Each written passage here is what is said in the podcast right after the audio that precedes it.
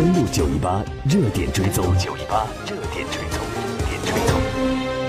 热点追踪：中东地区有一个国家叙利亚战火呢正在燃烧当中。在刚刚过去这一周，政府军进展顺利，收复多地，这也迫使反政府武装开始俄罗斯谈判在德拉省停火的事宜。除了叙利亚人，另外两国的神经也不断被叙利亚国内的战事牵动着，这就是伊朗和以色列。随着叙利亚政府军的兵锋不断逼近叙以边界的格兰高地，以色列政府立即提高警惕。包括总理内塔尼亚胡在内的多名以色列政府官员连日来多次这样强调，以军不会允许叙利亚难民进入到以色列境内。与此同时呢，以军从一号开始在他们控制的格兰高地增派兵力。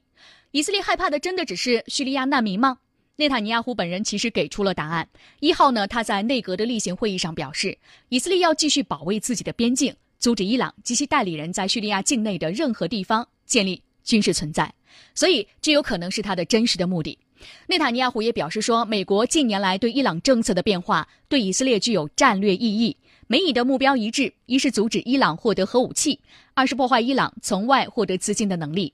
内塔尼亚胡本人就在六月份先后两次利用个人账号发表视频，试图直接向伊朗国内的民众喊话。对此，伊朗外交部发言人表示，这不是内塔尼亚胡第一次这样作秀，并称内塔尼亚胡是一个虚伪的演员。最近，俄罗斯网站则评论表示，尝试通过社交媒体获得部分伊朗人的支持，已经是内塔尼亚胡标志性的一个策略。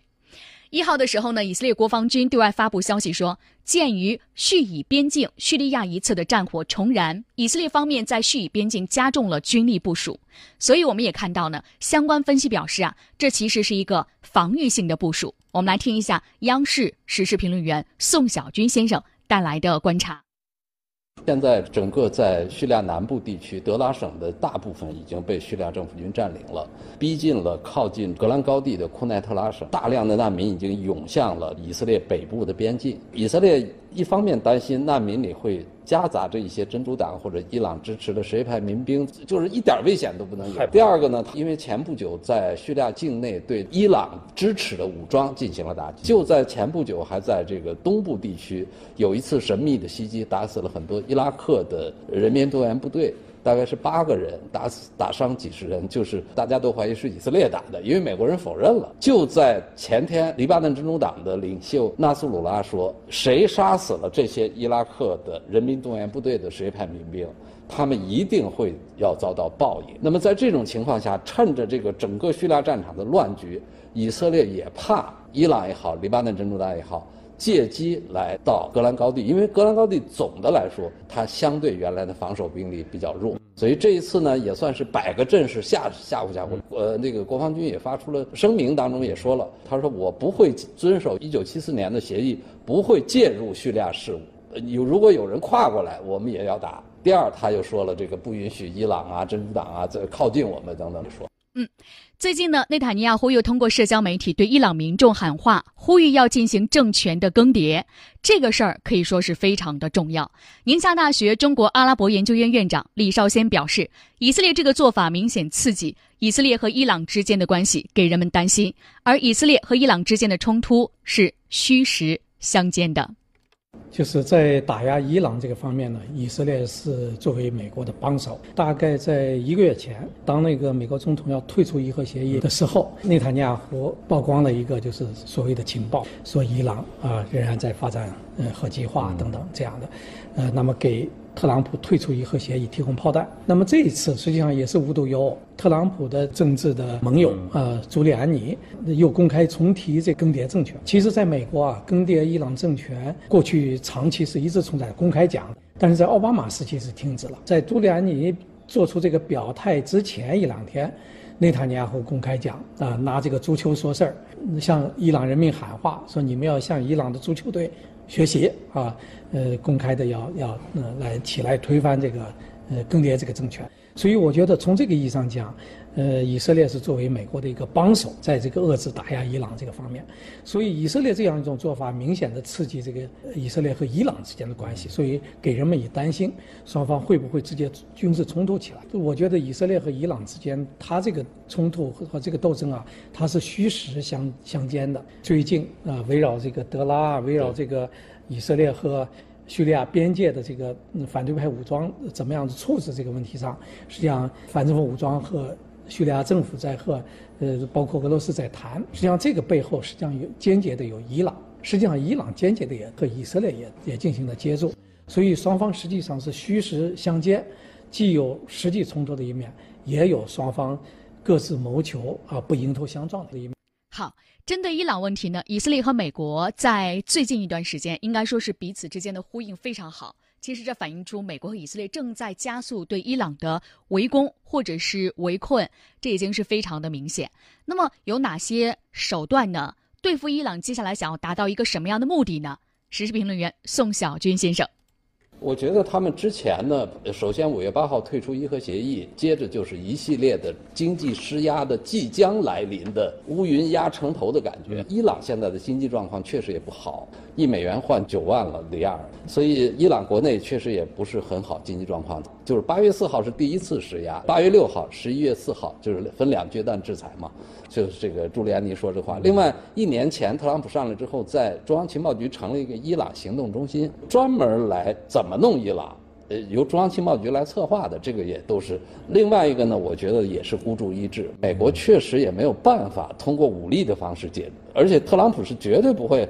他叙利亚他都要撤走，特朗普根本不可能花那个价钱。有测算过，经济手段、外交手段解决问题是军事手段的二十分之一成本。再加上可能将来他还要跟俄罗斯协商啊，在赫尔辛基等等，那么他也是没有办法，所以就是舆论施压，将经济手段是主要对伊朗的办法。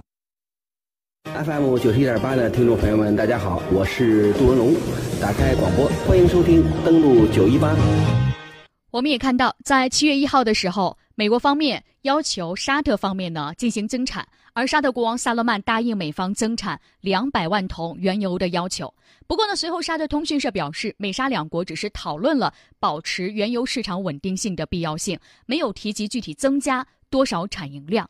但其实我们看到呢，美国准备推动各国在今年的十一月四号之前，将从伊朗进口的原油数量降为零。美国将不会给予违反美国制裁禁令的国家豁免权。本周呢，美国将会派团前往。中东和这些地区的盟国商讨应对方案。显然，所谓方案就是要求其他中东石油出口国增加产量，以填补伊朗可能留下的供应缺口。所以，我们也看到呢，对于伊朗方面来说，也开始做一些相关的动作。伊朗方面呢，其实和很多国家之前已经有了密集的外交斡旋，而伊朗方面也表示呢，允许本国的私人部门来出口原油，来抵制美国方面的制裁。而且伊朗政府呢，也表现出非常强硬的一个姿态。鲁哈尼表示呢，美国妄图以心理战、经济战的方式来围困伊朗是绝对不会得逞的。伊朗政府有能力应对美国重启对伊朗经济制裁带来的压力和困难。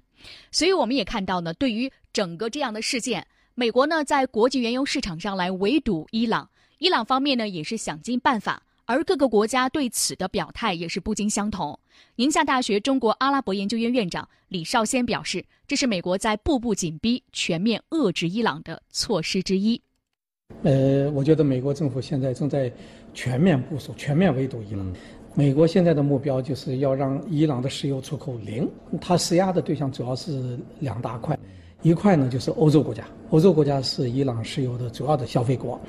呃，那么现在他发出了明确的威胁的信号，告诉他们没有任何国家可以豁免。呃，第二个方面呢，就是两个进口伊朗的地区大国，一个是呃印度，一个是土耳其。印度是伊朗石油出口的第二大国家，土耳其也是非常重要的一个。呃，出口地，他向这两个国家施压。虽然这两个国家都抵制美国的施压，但是实际上已经产生了一定的效果。呃，另外一方面，伊朗现在每天出口的石油大概是两百多万桶，再加上委内瑞拉呃出口石油的减少，这么大量的石油的离开市场，肯定会引起世界石油市场的巨大的波动，特别价格的高涨。所以美国也做好了工作。啊，你比方说现在。据特朗普讲，说是沙特国王呃萨勒曼呢已经同意每天增加两百万桶石油的这个出口。呃，实际上能够填补这么大空白的、有剩余生产能力的，就是沙特。我觉得做好这样一些准备呢，就是要全面的这个饿死伊朗，把它这个绳索彻底的勒紧。是不是沙特现在已经成为了和美国一起来制裁伊朗的主力军之一了呢？时事评论员宋小军先生表示呢，沙特对伊朗的狠不是现在才开始，而是已经是十多年了。所以这个阵线呢已经形成，美国、伊朗和沙特。来听一下。不光是现在，实际上沙特在二零一一年之后就对伊朗的扩张非常的担心。当时他的现也是现在的外长朱贝尔给美国国务院发专门发过电报，叫斩断舌头。后来维基解密把这个解开了。呃，他说伊朗就像一个章鱼在这个地区四处弄。目前跟沙特最直接的关系就是也门的胡塞武装。呃，一三年到一五年，就是伊核协议之间，那个时候最低的时候是一百一十万桶，但是现在要零，就是说你一桶都不能出去，那就是缺口就应该理论上讲是二百五十万桶，不可能不出去，肯定还有一些国家我不理美国我还要，那么这个时候呢，沙特想，我出一把力，宁愿平抑一下油价，我出点这个过剩产能，把伊朗能摁住，至少我胡塞这一块我可以解决，因为胡塞也门这这个地方。沙特阿拉伯认为是他自己家后院的事，所以说他现在对伊朗的这个狠呢，不是现在，是一直了，这都十多年了。好，我们也看到呢，伊朗最高领袖哈梅内伊表示，他要重启核设施，所以这是伊朗方面的对应也是非常强硬。伊朗方面是要主动撕毁伊核协议吗？这又是一个什么样的信号呢？李少先先生表示，伊朗是对内对外显示效应的一个问题。来听一下到底是什么意思。